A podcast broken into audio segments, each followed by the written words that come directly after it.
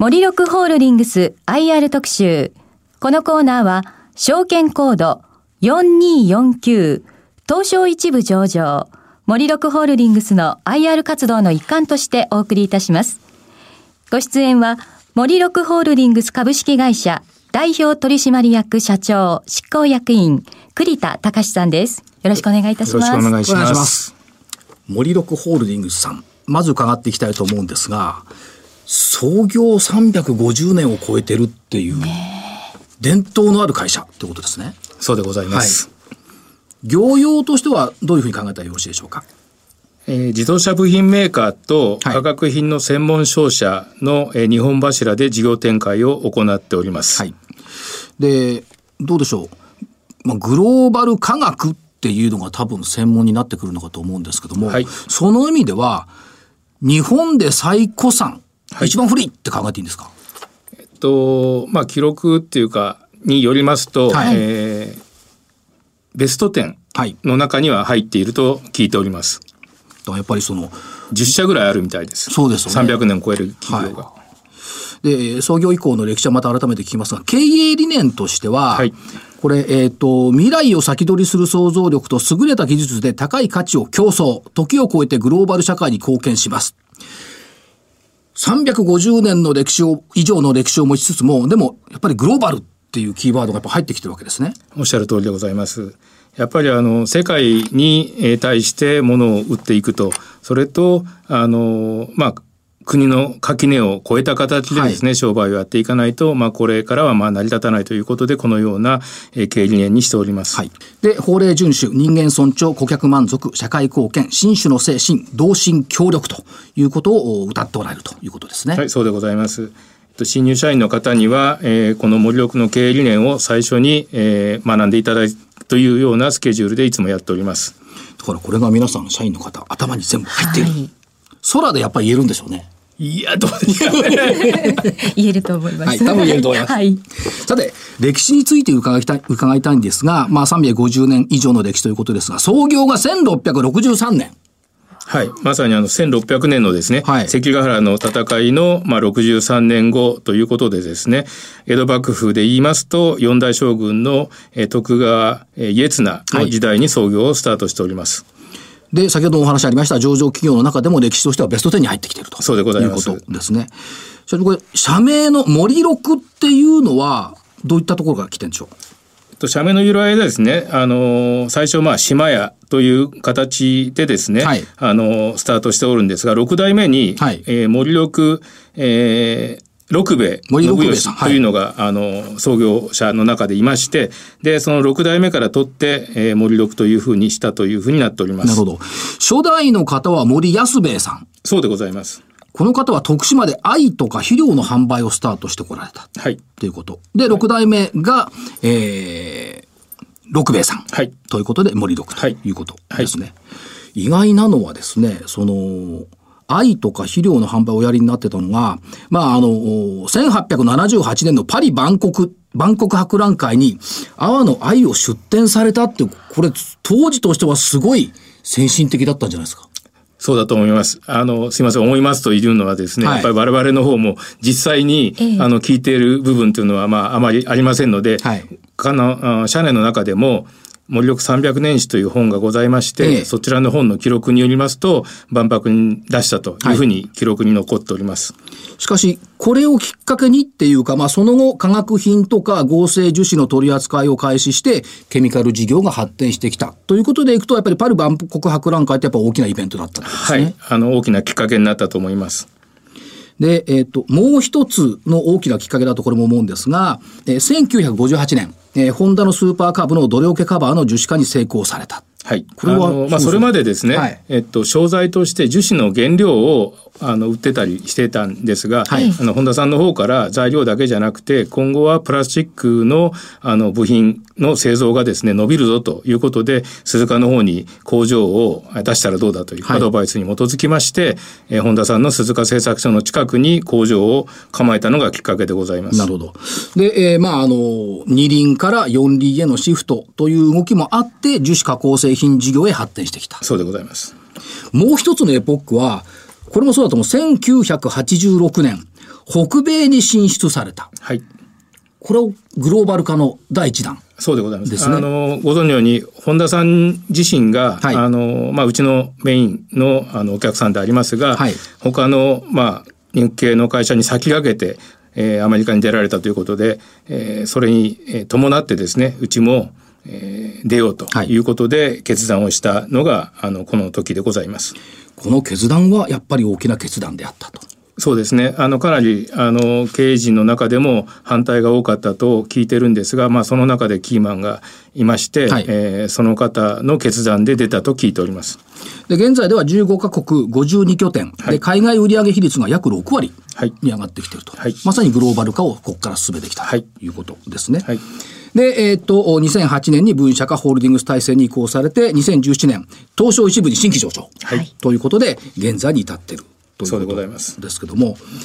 社長で15代目ですか？そうです。あの、徳川時代っていうか、あの江戸、江戸幕府と同じでですね、15代目であります。ただ、江戸幕府は265年で15代ですけど、森六さんの場合は357年で15代目。そうです。ということですか？すごいですね。皆さんそれぞれ在任期間長く一生懸命やってこれた、えー、はい、ということですよね。はい、はい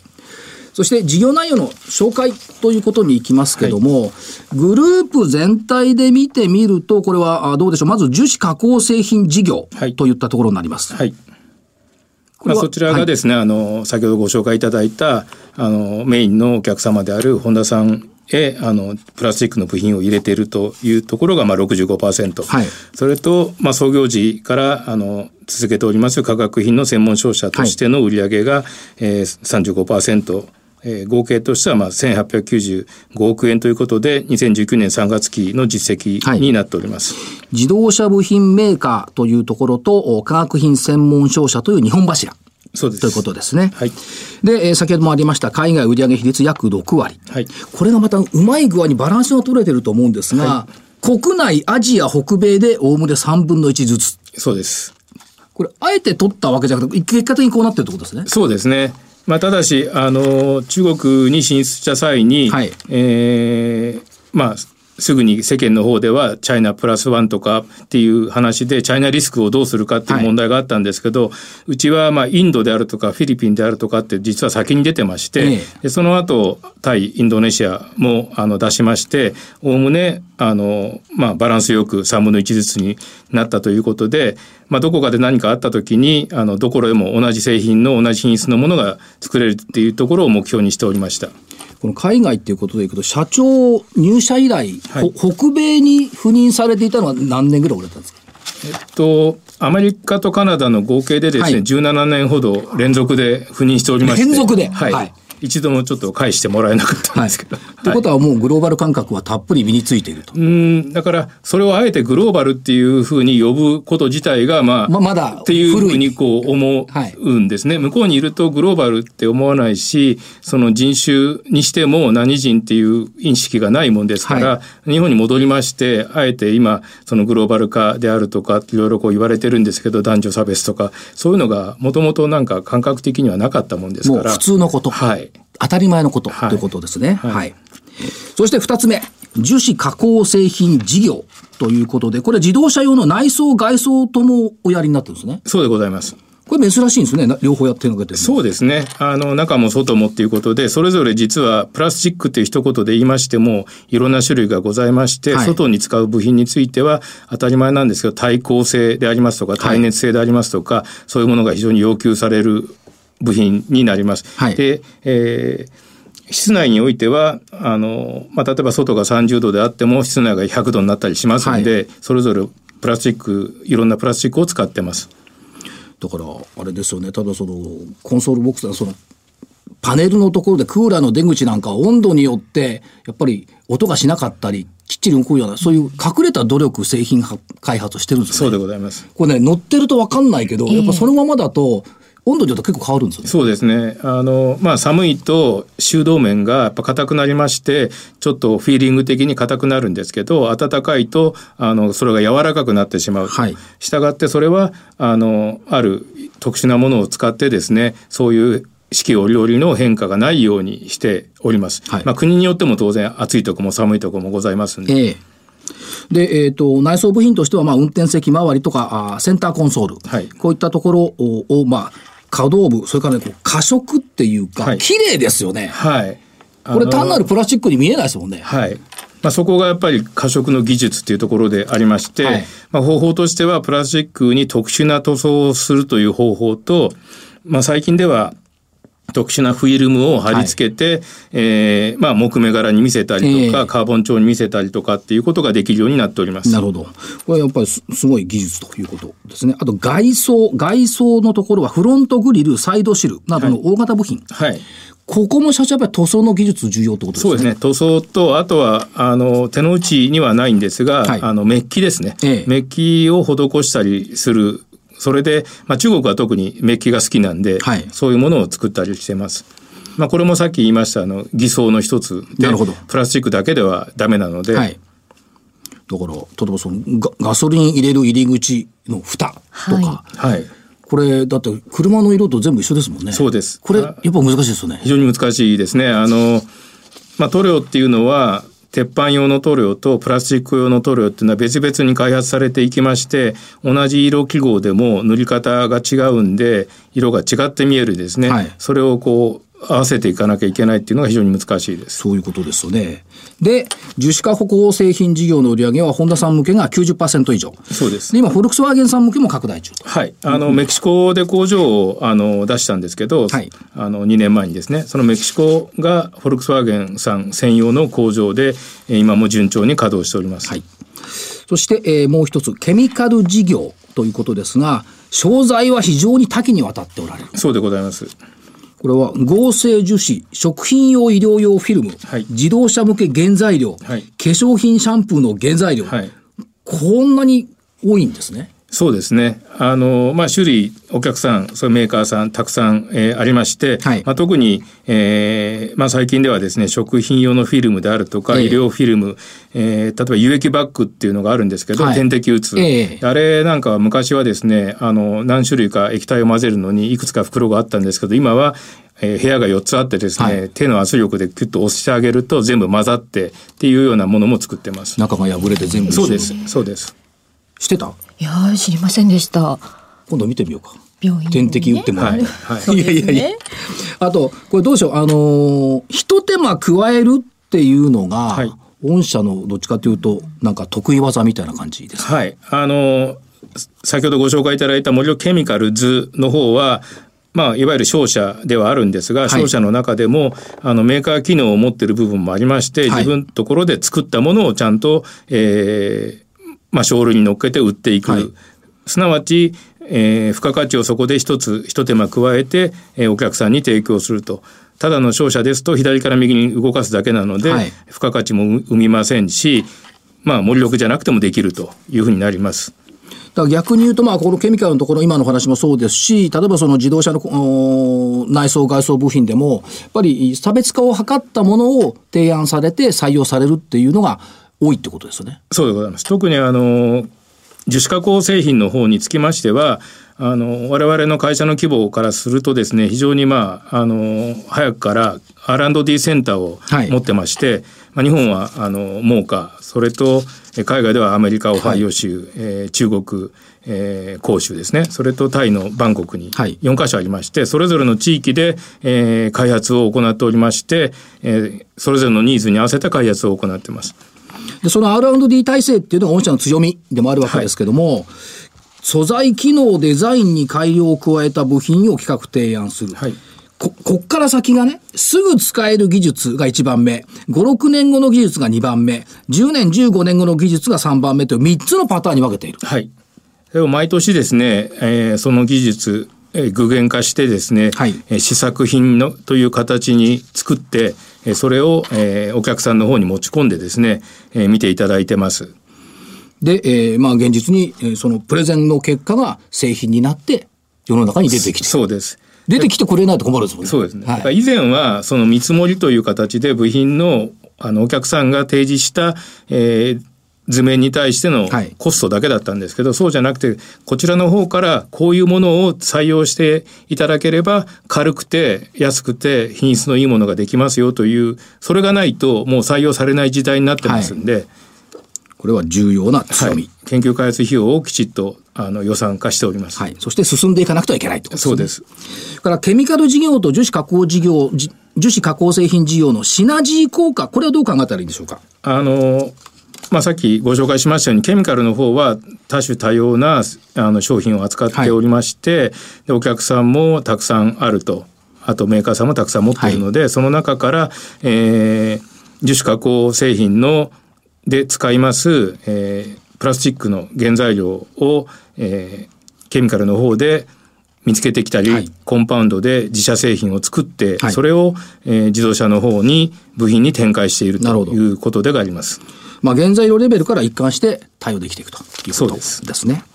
えー、今後の見通しっていうことで見ていくといかがでしょうか。まずは樹脂加工製品事業の部分からお話しください。はい。あの、ケースというふうに呼ばれてまして、今、自動車業界では100年に一度の大変革時代と言われております。はい、まあ、しかしながら、あの、EV とか自動運転にしましても、えー、まあ、キーはやっぱ軽量化なんですね。はい、エンジンに比べて、あの、電気自動車っていうのはパワーが少ないんで、えー、いかに軽くするかっていうのがポイントです。えー、で、まあ、その点については、うちについては、あの、プラスチックを扱ってますんで追い風ではあります。はい、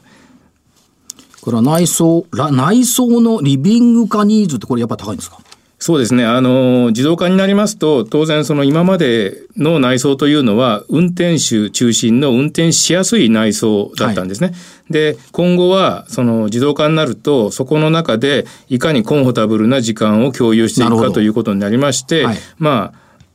まあ、シンプルに言えば動く応接室みたいなイメージが必要なんですね。したがって目で見るだけじゃなくて手で触った時の食感であるとか、はい、まあ将来とか匂いであるとかそういうこともあのリビングニーズになると思います。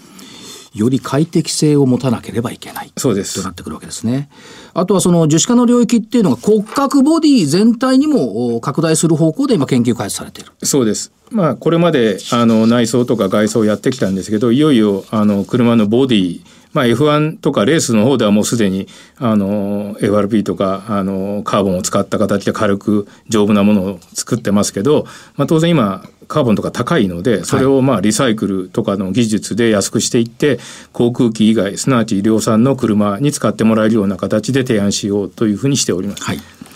あとは、ドアライニング、テールゲートについては、まあ、開発がおおむね大体見えてきた、終わってきた。はい。はい、2020年モデルではドアライニングが採用の方向と。そうですね。いうことですから、はい、見たいよね。そうですね。楽しみですね。あと、あの、本田さん、まあ、6割ということですけども、フォルクスワーゲンさんはじめとして、えー、自動車メーカー、他の自動車メーカーへの確保も強化していこうと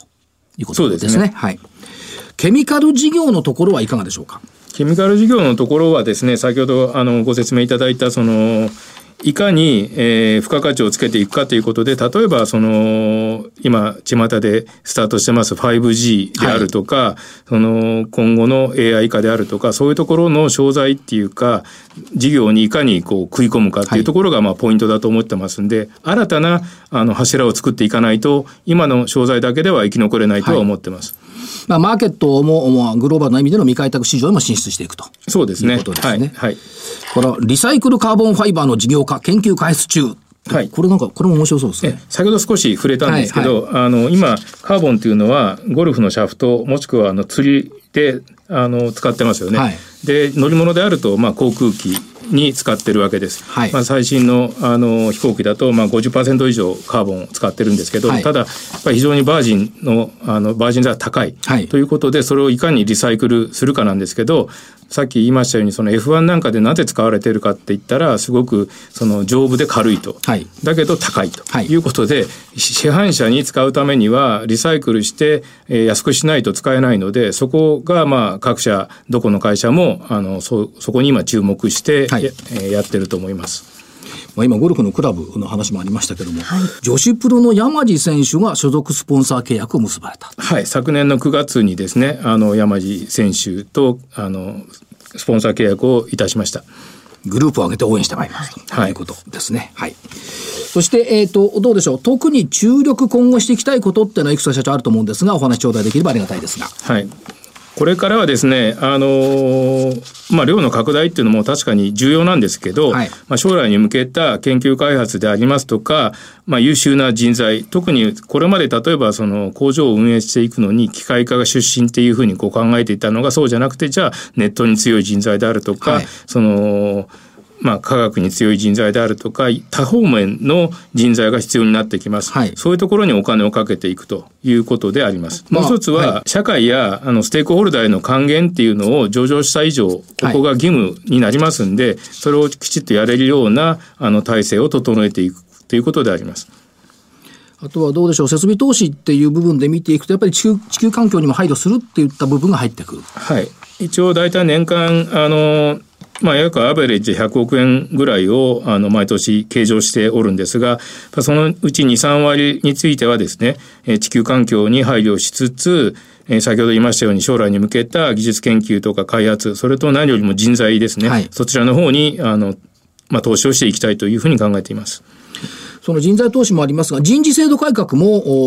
2020年4月から実施ということですね。はい。はい、あのここ1年、えー、以上ですね、えー、それの土台を作ってまいりまして、特にあの、まあ、女性の育休でありますとか、はい、その時短、えー、それに対する評価の仕方であるとか働き方を多種にわたって、えー、提供していくということが、はい、あのいい人材につながるんではないかと思っております。まあ、特に今回8月にですね東京オリンピックがありますんで、はい、うちの会社があの、新国立から、まあ、10分ちょっとのところなので、ええ、そこではですね、あの、まさに今やっている、あの、時短であるとか、フレックスタイムを導入して、はい、えー、なんとか乗り切っていきたいなと思ってます。なるほど。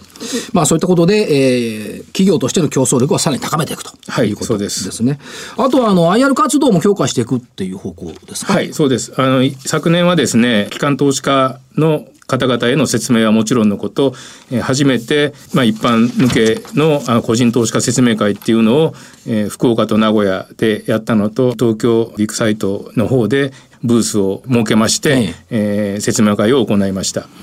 ということで、えー、これからどんどんどんどんいろんな IR を通じて、はい、森六さんを知っていただこうそうでございます。いうことですね。はい、